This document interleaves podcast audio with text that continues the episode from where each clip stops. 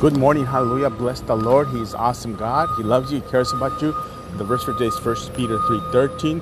Now, who will want to harm you if you are eager to do good? Who wants to harm you? God bless you. Have a great day. It's Friday.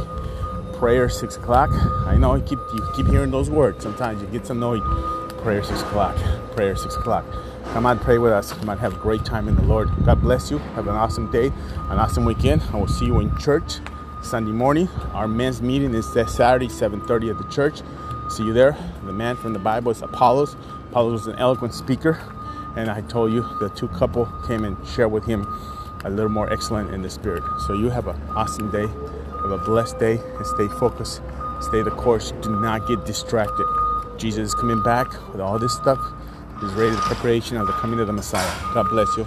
See you in church Sunday.